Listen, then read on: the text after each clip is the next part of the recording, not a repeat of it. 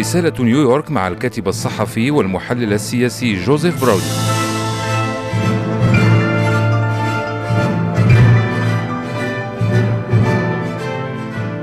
مستمعي الكرام تحية من نيويورك. بقيت الانتقادات الموجهة لاستراتيجية الرئيس الأمريكي باراك أوباما تجاه تنظيم داعش مستمرة وفي التصاعد شهرين بعد أن بدأت القوات الجوية الأمريكية هجومها على الأراضي التي يسيطر عليها التنظيم وبالأحرى وبدقة أكثر قد تصاعدت اتهامات النقاد الأمريكيين للإدارة بكونها تفتقر إلى استراتيجية متماسكة. وقال الكاتب تيم ماك في مجلة The Daily Beast في 13 نوفمبر إنه يجب على الرئيس الإجابة على ثلاث أسئلة رئيسة أين هو المبرر القانوني للحرب؟ وهل سيحارب جنود الجيش الأمريكي؟ ومن هم الأعداء المستهدفين بالتحديد؟ ويبدو أنه الذي قد زاد في إشعال القلق المتساعد يوم الأربعاء هو تقرير سي ان ان بأن الرئيس قد كلف وزراءه بمراجعة استراتيجية الإدارة تجاه داعش.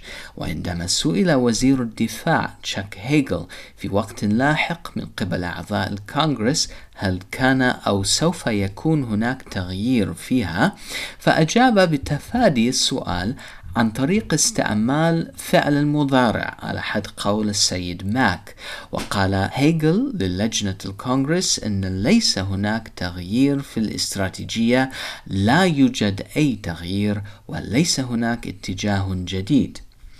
وإن المشكلة في عدم وجود تغيير وفقا لماكس بوت وهو باحث في لجنة العلاقات الخارجية هي أن عدد الضربات الجوية التي شنت حتى الآن والتي يقدر بال 632 اعتبارا من 14 نوفمبر لا يبدو أنه أثر بشكل كبير على قدرة التنظيم أو على سيطرته على الأراضي التي تحتلها.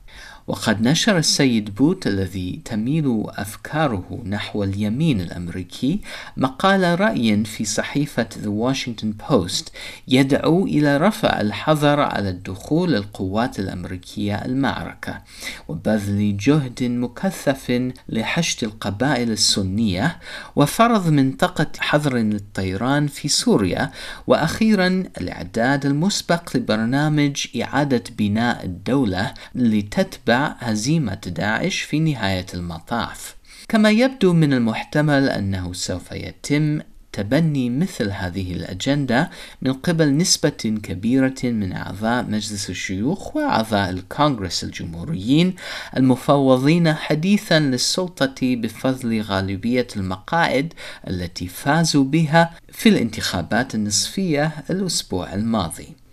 بينما الشيء الذي تفتقده الخطة المقترحة من قبل السيد بوت والتي لا يزال غائبا إلى حد كبير عن المناقشات السياسية الأمريكية هو استراتيجية القوة الناعمة ضد داعش لمرافقة الحملة العسكرية.